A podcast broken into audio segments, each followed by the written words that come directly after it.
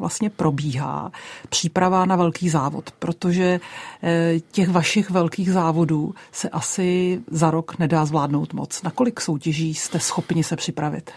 To je takové individuální, ale asi bych řekl, že víc než pět soutěží je pro to tělo i nezdravé. Jo, protože po každé tam se člověk musí dostat k takovému naprostému vyladění, mít minimum množství podkožního tuku, minimum množství vody v organismu a do toho správně dostat uh, cukr do svalových buněk, naplnit glykogen a tohle musí prostě proběhnout, dejme tomu, jak kdyby na hodiny načasovat, tak aby to na tom pódiu vypadalo co nejlépe. Tak pojďme nejprve k tomu sportovnímu tréninku. Když mm. máš soutěž, eh, kterou, dejme tomu, ten rok chceš brát jako vrchol sezóny, mm. jak dlouhá je příprava a jaké fáze má? Vždycky to začíná objemovou fází. Ta objemová fáze může být, jak člověk potřebuje dlouhá, většinou to bývá něco mezi třema a šesti měsíci, kdy člověk soustavně buduje novou svalovou hmotu, takže spoustu kalorií, spoustu jídla, tréninky, dostatek regenerace a jde o to vybudovat novou tkáň. Potom to přechází v předsoutěžní přípravu. Ta věč... Já tě jenom přeruším. A je to celé o tréninku ve fit centru s těžkými činkami, nebo do toho tréninku patří i něco jiného? Je to převážně s těmi těžkými činkami na strojích. Nějaká kardioaktivita je taky vodná, protože čím je člověk těžší a má víc svalů, tím potřebuje, aby to srdíčko líp fungovalo. Takže i vůči zdraví tam musí být zarazený nějaký kardiotrénink. Jo, aby i podpořilo střebávání živin, prostě je to musí to v nějaké míře tam být. Mm, když už máte za sebou objemovou fázi, to znamená budování svalové hmoty, kolik třeba v tu dobu vážíš, když máš eh, závodní váhu eh, nějakou, mm-hmm. kolik máš v té přípravě? Já jsem ten typ, který toho tuku nenabírá moc. Takže já třeba naposledy jsem měl 100, 116 kg, jsem měl líbě ve, ve vrcholu mojí objemové fázi. A potom na soutěži se to pohybuje třeba kolem 108 kg. Jsou třeba kluci, kteří tam mají rozdíl 10 až 15 kg.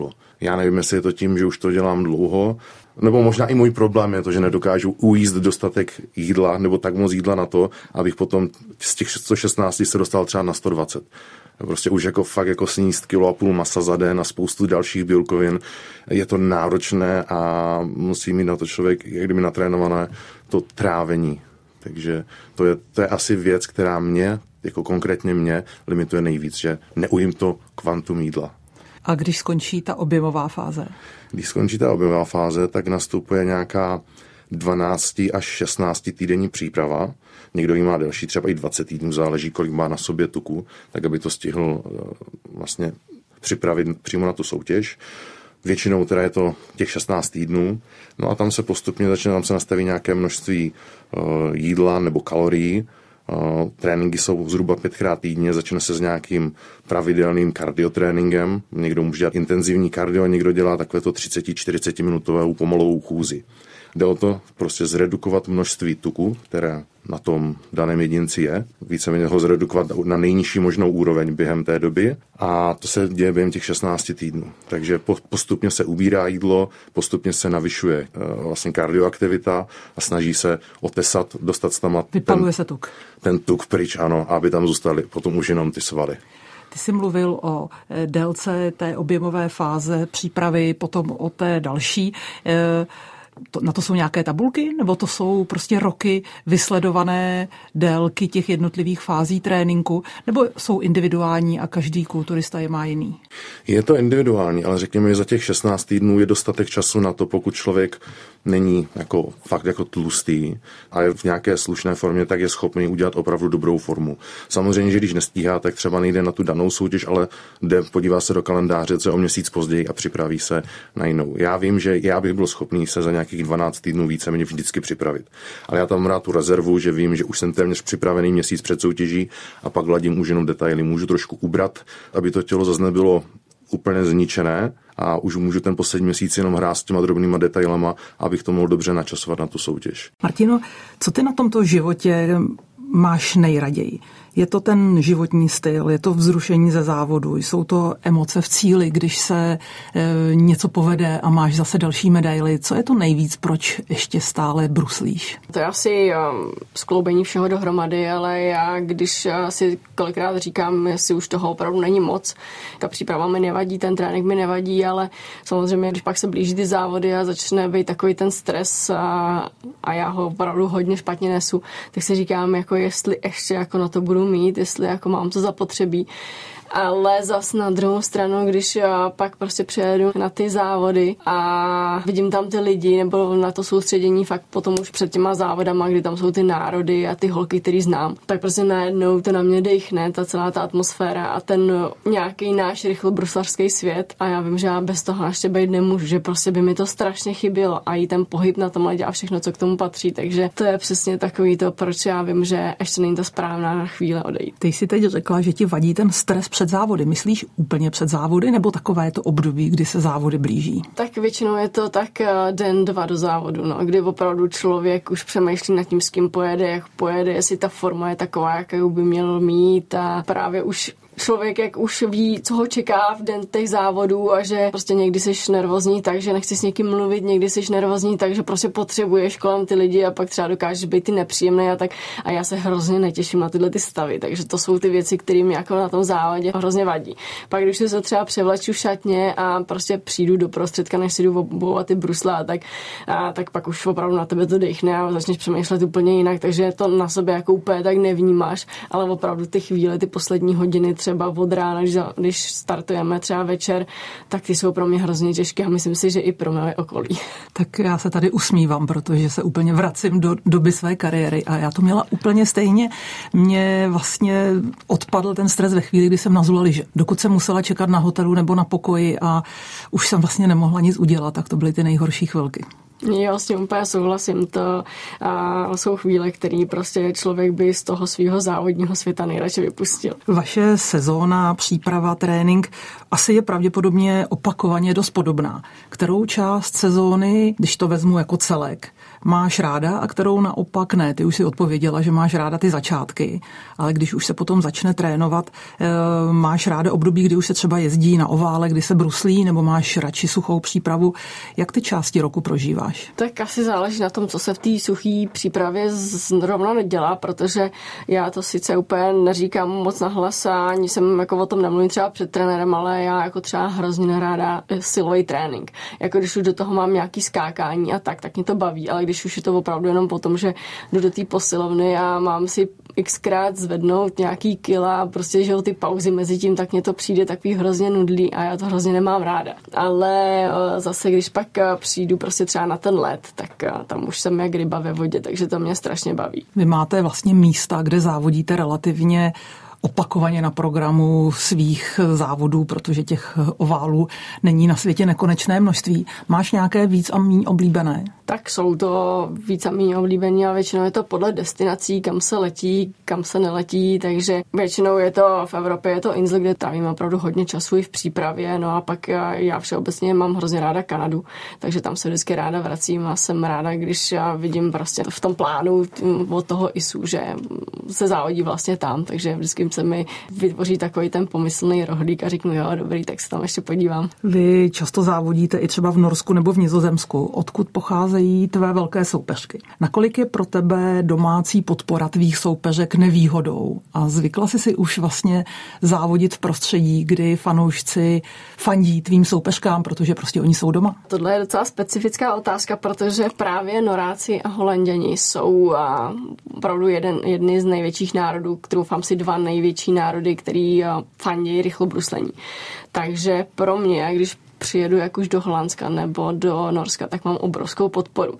Je jasný, že Holandianům nebo Holandiankám a Norkám se fandí samozřejmě na těch jejich domácích oválech nejvíc, ale pro mě osobně já to neberu tak, že bych měla nějakou extra nevýhodu, protože já kdykoliv si stoupnu na ten start, na ten let, tak mám takový aplaus jak nikde jinde. Vítku, musím se tě zeptat na něco, o čem se hodně mluví. Ty jsi součástí úžasné generace našich kajakářů.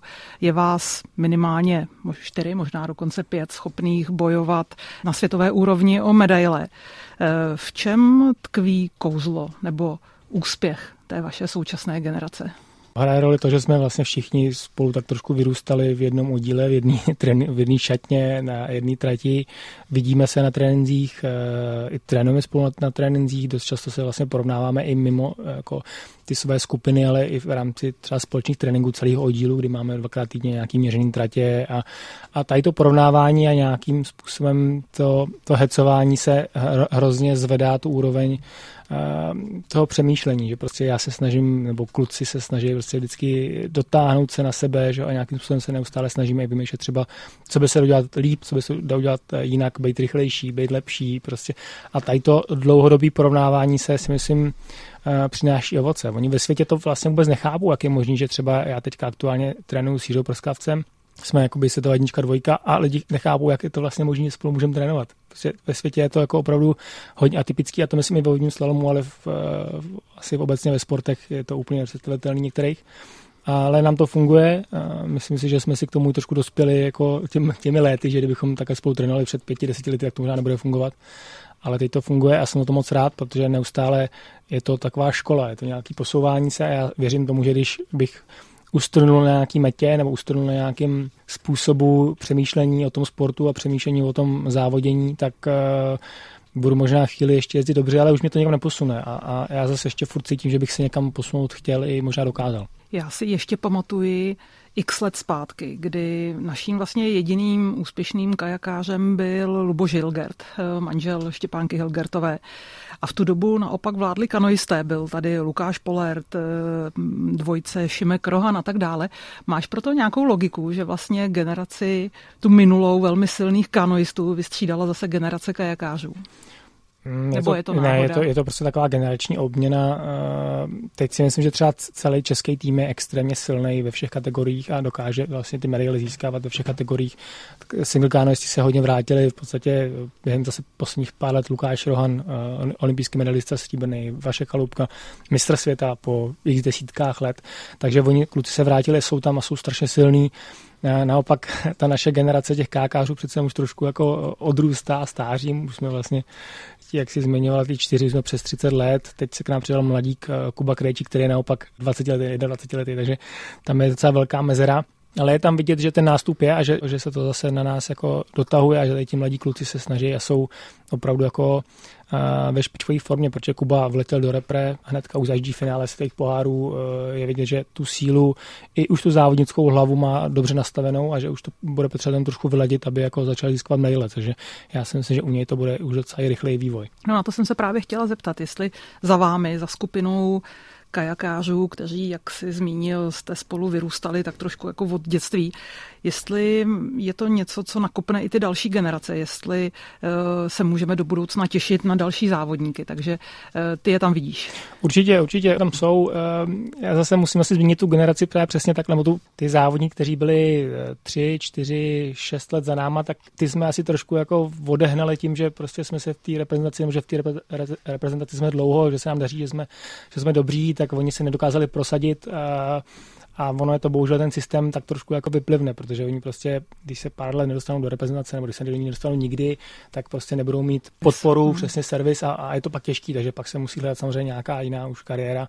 Spoustu z nich se etabloval jako výborní trenéři a už, už mají takhle tu kariéru jinde, ale je to těžký, ten sport je prostě zvlášť i u nás, kdy eh, v téhle generaci tam není místo eh, ty si to řeknu možná blbě, ale pro jako průměrně závodníka, aby se dostal do reprezentace, že opravdu musí být špičkový závodník a když tam pak dostane, tak už opravdu má šanci na, na výborné výsledky. Vysvětli mě jako lajkovi, člověku, který určitě sport sleduje, ale není odborník na vodní slalom. Eh, když se podívám na tebe, na Vávru Hradílka, na Jirku Prskavce, jsou vaše styly ježdění odlišné? Dají se tam vypozorovat rozdíly, protože mm, já je třeba nevidím, mm-hmm. ale uh, asi je třeba umím vidět v lyžování. Vidíš je tam ty? Já je tam vidím dost, dost a asi by stačilo nás jenom, eh, nás tři postavit vedle sebe a, a podívat se, jaký jsme jako somatotypy, že já jsem vlastně z nich nejvyšší, takový v podstatě nejhubenější, moje ruce jsou tak asi třetinový, než jsou třeba Vávry. E, Jiře je zase takový jako menší, ale extrémně silný a, a vytrvalý. Vávra je hodně silový, ten to prostě tak jako vždycky urve a ty naše styly jsou hodně rozdílný. A, ale věřím, že pro lajka to možná může vypadat hodně podobně v té rychlosti. My se snažíme ty branky prostě obtočit co nejvíc, nejrychlejc, eh, zkracovat tu dráhu. V tomhle třeba mistr Jířa, který dokáže tu dráhu úplně minimalizovat.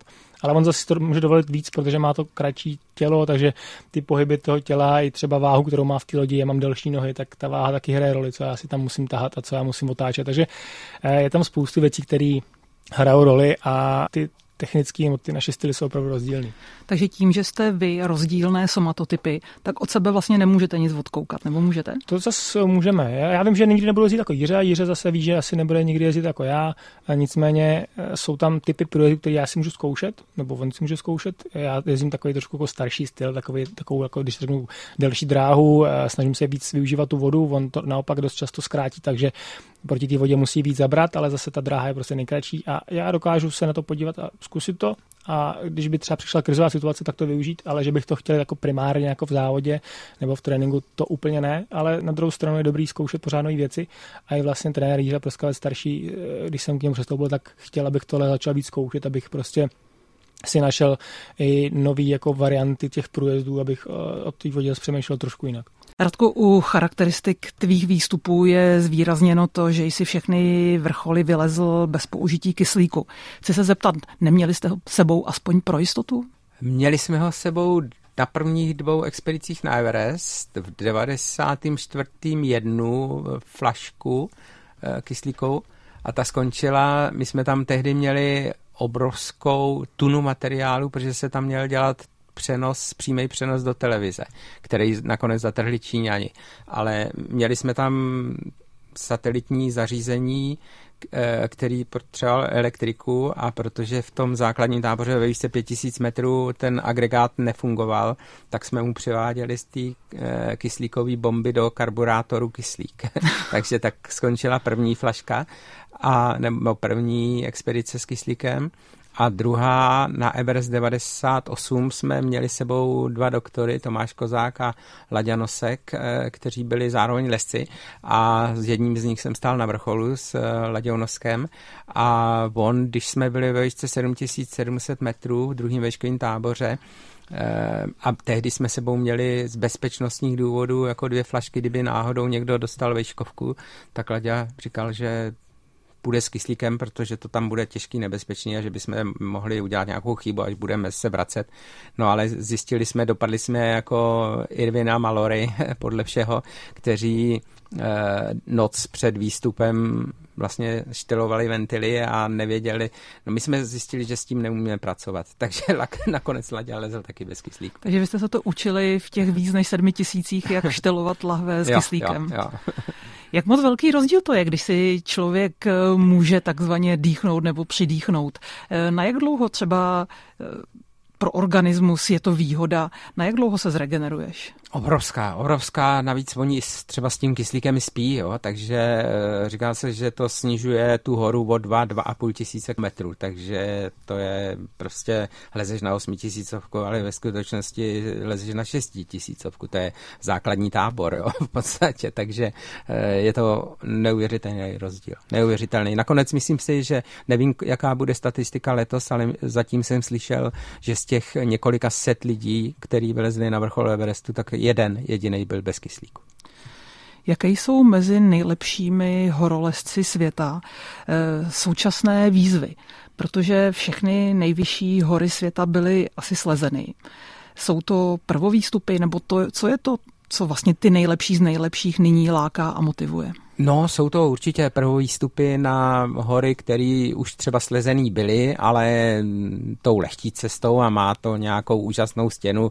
Všichni asi znají stěnu Eigru v Alpách, která byla vlastně taky svýho času obrovská výzva, jo.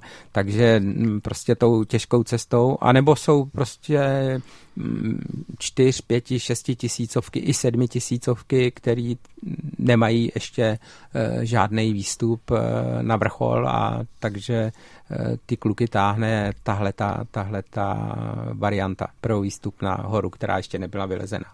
Hory jsou stále stejně vysoké, podobně nebezpečné. Eh, nemluvme teď už o kyslíkových lahvích, které jsou využívány, ale i třeba o kvalitě vybavení. Jak moc se posunulo vlastně za dobu tvého lezení právě vybavení, myslím tím boty, oblečení, protože to jsou samozřejmě v extrémních teplotách, v extrémních podmínkách také důležité aspekty výbavy.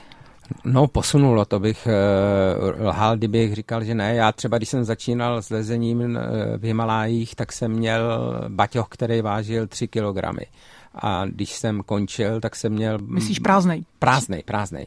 Uh, a když jsem končil, tak jsem nosil baťoch, který vážil něco přes kilo, kilo a půl maximálně. Jo. A to kilo a půl je obrovská váha, obrovská váha. No, stejně tak eh, se samozřejmě zmenšily všechny, všechny ty věci, mm, zlehč, mm, péřový oblečení je tam furt nejlepší izolant, jo, takže, ale i ty spacáky, mm, který já jsem používal, tak na začátku taky byly tříkilový a, a na konci kilový, jo, takže to, to posunulo se to dopředu. Ještě mě zajímá předpověď počasí v nejvyšších horách světa.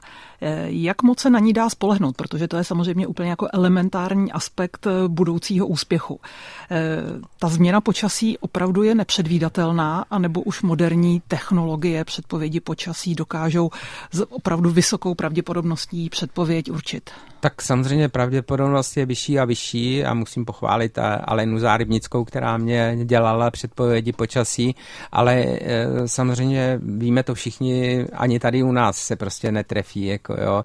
E, to já právě bohužel říkám, že až jednou přijde obrovská nebo nějaká náhlá a velká změna počasí na Everestu v době, kdy budou prostě ty stovky lidí mezi posledním vejškovým táborem a vrcholem, tak se tam odehraje velká. Ta se nakonec tam odehrála v roce 96 e, při nečekaný změně počasí. Je to alfa omega, ale samozřejmě ty hory si hrajou vlastní hru a třeba vlastně na K2 stačí, aby vrchol K2 byl nepřístupný díky tomu, že ve výšce mezi 7-8 tisíci metry, když fouká od severozápadu, tak se tam udělá takový vír a v něm se udělá mrak a e, ten mrak, který visí na jeho východní stěně vlastně e, K2, přitom všude okolo je hezky, tak znamená, že je zavřeno a že na eh, K2 nemáš šanci a v, v tom mraku prostě panují strašně špatné podmínky a na Everest nebo na žádnou horu se kor 8 tisícovou se za špatného počasí vylez nedá. Pojďme prosím k tomu vybavení. V jakém standardu tyhle ty vlastně pily a sekery jsou? Je to něco, co se dá koupit na trhu, nebo jsou to speciály určené právě pro dřevorubecké soutěže? tak jedinou výjimkou je sériově vyráběná motorová pila, eh, která lze koupit, eh, ale veškeré další vybavení je pro jakoukoliv práci v lese nebo třeba při přípravě dřeva na chalupě nepoužitelné. U těch seker je asi základní charakteristikou, že to jsou kolem 3 kg vážící sekery, které jsou vyráběny pouze jako závodní speciály. Ten úhel broušení na tom eh, konečném finálním ostří je kolem 14 eh, stupňů. Když si vezmeme, že břitva je na 11 stupních, tak eh, si člověk umí představit, že to není normální sekera, kterou člověk používá doma na štípání dříví do krbu a to ostří je opravdu, pokud je připraveno pro závod tak, jak má, tak je schopné holit. Takže to je k tomu kusu železa. Topůrka se používají, nebo topora se používají eh, zásadně z amerického ořešáku, hikory, kde ta dřevina má takové specifikum, že, že pokud by došlo k prasknutí toho topora, tak eh, se trhá po vláknech, takže se neodlomí a závodník je schopen včas zjistit, že ta sekera mu praskla a vymění za druhou, protože závodníci standardně mají povoleno pravidly nastupovat na pódium se dvěma sekerami, takže v případě, že se takováhle nehoda stane, tak sekeru vymění a dosekává disciplínu s tou druhou sekerou.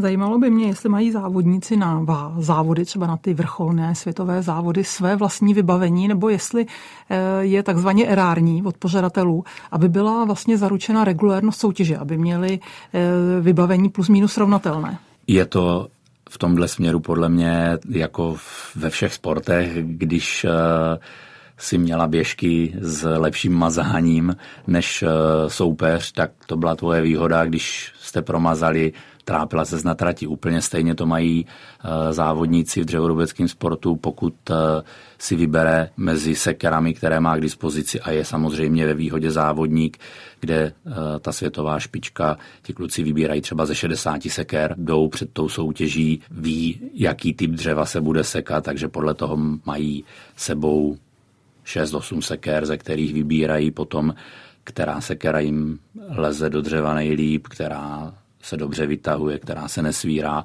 a vyberou na tom eh, testovacím bloku tu správnou sekeru. I tady lze takzvaně promazat a, a zvolit špatnou sekeru, stát se to může, ale většina toho vybavení je právě takto na tom závodníkovi, co je schopen si obstarat za materiální vybavení, třeba u ruční pily, u singlebacku. Správná pila je alfa omega toho úspěchu, kdy třeba teď řešíme výběr pro českou reprezentaci, kdy víme, kdo bude řezat tu disciplínu a řešíme, že nevíme s kterou pilou, protože samozřejmě ten závodník není schopen, když si vezmeme, že ta pila jedna takováhle špičková stojí kolem 80 tisíc, tak eh, není schopen těch pil mít tolik, takže si samozřejmě v rámci týmu kluci vypomůžou, půjčí si pilu od někoho jiného a zkoumá se, jestli je schopen s tou jinou pilou odříznout třeba o jeden, o dva tahy rychleji. Takže je to o tom, jak ve většině sportů, že to materiální vybavení a dobrý support eh, může udělat ten důležitý malý krůček k tomu úspěchu. Romane, pojďme k tobě a k tvým účastem na Tour de France. Ty jsi byl čtyřikrát v elitní desítce, nejlépe páté místo. Na kterou ze svých účastí vzpomínáš jako na tu, která se ti sportovně povedla nejlépe? Byla to ta s tím pátým místem, nebo si někdy třeba cítil i lepší formu? Já bych řekl, že ta, s tím pátým místem určitě se sešel skvělý tým, protože jsme byli pod vedením Bjarne Rieseho, kterého, od kterého jsem se hodně naučil a i si myslím, že to můžu používat dodnes, protože no, on byl ten pravý lídr, který uměl sladit všechny všechny ty ega dohromady a na tur jsme měli skvělý tým, takže tam se to opravdu sešlo skvěle, že jsem vzal nejlepší výsledek, ale i třeba ta první tour, kdy jsem nebyl v desíce, tak eh, na ní vzpomínám hrozně rád, protože tam člověk byl ještě mladší, nepřemej, neměl na něj vyvíjený takový tlak, eh, nepřemýšlel o tom tolik a šlo to všechno automaticky, takže v tom roce 2008, kdy jsem tam přijel po vyhraném Švýcarsku, tak jsem věděl, že už mám sezónu skoro splněnou a všechno, co přijde, bude takový bonus a a mohl jsem si tu tour vyloženě, vyloženě užít. I tím, že byla první, tak jsem nevěděl, co, co mě tam až tak čeká, protože mm, až po té tour jsem pochopil, že opravdu všechny ty Grand Tour jsou náročný. Myslím si, že třeba i Giro Italia kolikrát je náročnější, ale ten tlak, který je vyvíjený na tu tour, ať už jsou to média, fanoušci, eh, vedro, občas špatný hotely, tak eh, ta regenerace bývá kolikrát mnohem horší a, a to tu tour dělá právě eh, tak slavnou, protože každý výsledek z tour si, si člověk pamatuje, kdežto když člověk bude pátý na Giro, tak na to strašně rychle lidi zapomenou, kdežto z té tour si to vždycky pamatovat budou. Hodně si lidé pamatují tvé, mm, vlastně tvou pozici, kdy jsi pracoval pro Alberta Contadora. A ty si tenkrát na něj dokonce občas čekal. Jak moc byla vlastně svázána tenkrát tvá role eh, v týmu právě prací pro lídra? Eh, nebyla tam někdy šance k tomu, aby si vlastně se stal ty tím závodníkem, na kterého ostatní pojedou, nebo to bylo dopředu už dáno tak jasně? Tak já jsem podepsal, no, teďka nebavu, jak se ten tým přesně jmenoval v roce 2013, myslím, že to byl Saxo, Saxo Tinkov, ale ta, já když jsem podepsal do toho týmu, tak jsem věděl, že, mm, že tam, že bych měl být eh, kruce na Tour Albertovi. A ten cyklistický svět je opravdu malý, takže ono mm, možná bych tam, možná bych ten rok mohl skončit třetí, ale na kdyby se nehraje, ale ale hlavně by se se mnou táhlo to, že jsem tam nechal, nechal lídra a možná bych dneska v cyklistice nebyl. Takže já si myslím, že my jsme opravdu měli ten tým sladěný. Věděli jsme, že jedeme na Alberta a člověk eh, o tom vůbec nepřemýšlel tak, že by, že by ho tam měl nechat. Já jsem měl daný poměrně hezký závodní program v tom, že jsem, se mohl, jsem si mohl jet na výsledek, ať už to byly Ardeny, eh, kolem Švýcarska nebo jiný závody, ale ta tour byla opravdu k tomu jednomu člověku, kdežto třeba v dnešní době spousta týmů nemá jistotu v jednoho lídra, tak eh, vymýšlí, jak to hrát třeba na dvě, na tři karty, ale já si pořád myslím, že pokud je to da, pokud ten tým je sladěný s tím a ty kluci s tím počítají, tak to může fungovat, ale pořád eh, to, že když člověk má opravdu jednoho lídra a jede se na něj, tak to funguje líp. Já chápu, že je daný lídr před závodem, že jsou s tím všichni srozuměni. Nicméně přece jenom během závodu tam lítají emoce. Tam v tu chvíli člověk eh, nepřemýšlí úplně v klidu. Eh, nebyly tam třeba okamžiky, kdy najednou čelo jelo, ty si měl na to eh, s nimi jet a musel si čekat na lídra týmu. Prostě ta emoční část hlavy závodníka nehraje tam pak někdy třeba taky svou roli. Tak samozřejmě může, ale na druhou stranu mm, já jsem vždycky byl takový, že jsem byl poměrně loální k těm svým, těm svým eh, lídrům a věděl jsem, co, co od nich můžu čekat a, a v ten, během té tour i, i to, jak jsme měli to vedení, ať už to byl Bjarne nebo jiný sportovní ředitelé, tak nám dávali takový klid z toho auta, že, že ani nám nemuseli kolikrát nic říkat, ale člověku to přišlo automaticky a tím, že jsme věděli, pro koho tam jsme a jak ten závod máme nastavený, tak člověk o tom vůbec nepřemýšlel, že by, že by ho tam nechal a jel si třeba sám na sebe. Na Tour se stále opakují takové ty ikonické stoupání na Tourmalet, Mont Ventoux, Galibier a tak dále. Byl některý z těchto kopců pro tebe třeba i strašákem a nebo naopak měl si některý z těchto alpských nebo pyrenejských velikánů rád? Tak se, já jsem měla vždycky radši Alpy než, než Pyrené, takže ty Pyrené, třeba ten Turmalet, eh, jsem vždycky měl, neříkám, že to byl takový můj strašák, ale věděl jsem, že to je strašně dlouhý kopec, eh, je poměrně do, do vysoké nadmorské výšky a je nekonečný, eh, plus otevřený na, na sluníčku, takže v totálním vedru. A ten jsem, ten, ty Pyrené jsem úplně nemusel, takže když jsme začínali Pyrenéma, tak jsem vždycky už předpokládal, že tam něco ztratím, ale pak v Alpách, kdy přijdou bouřky v létě, tak že tam třeba budu moc něco najet.